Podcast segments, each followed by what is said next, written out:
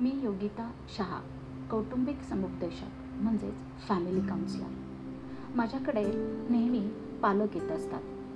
एकदा पालकांशी गप्पांचा कार्यक्रम सुरू होता. एक पालक आपल्या मुलाची तक्रार सांगायला लागले. त्यांचा मुलगा म्हणे त्यांचं काही ऐकतच नाही. एखादी गोष्ट करू नको म्हटलं की नेमकी तीच गोष्ट करेल. आपल्या सर्वांच्या बाबतीत असंच होतं ना?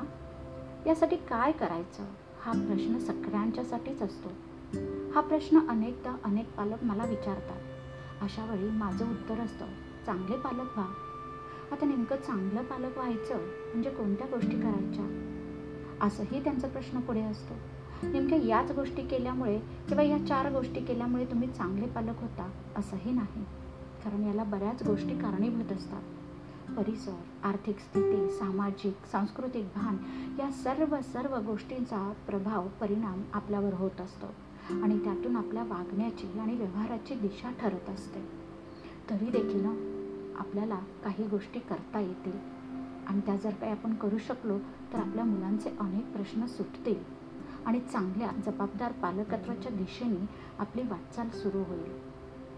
आपल्याला पुढे या पद्धतीचं समुपदेशन हवं असेल आणि ऐकायची इच्छा असेल तर हे सदर आपण असंच पुढं चालू ठेवू. हे सर्वस्वी आपल्यावर अवलंबून आहे.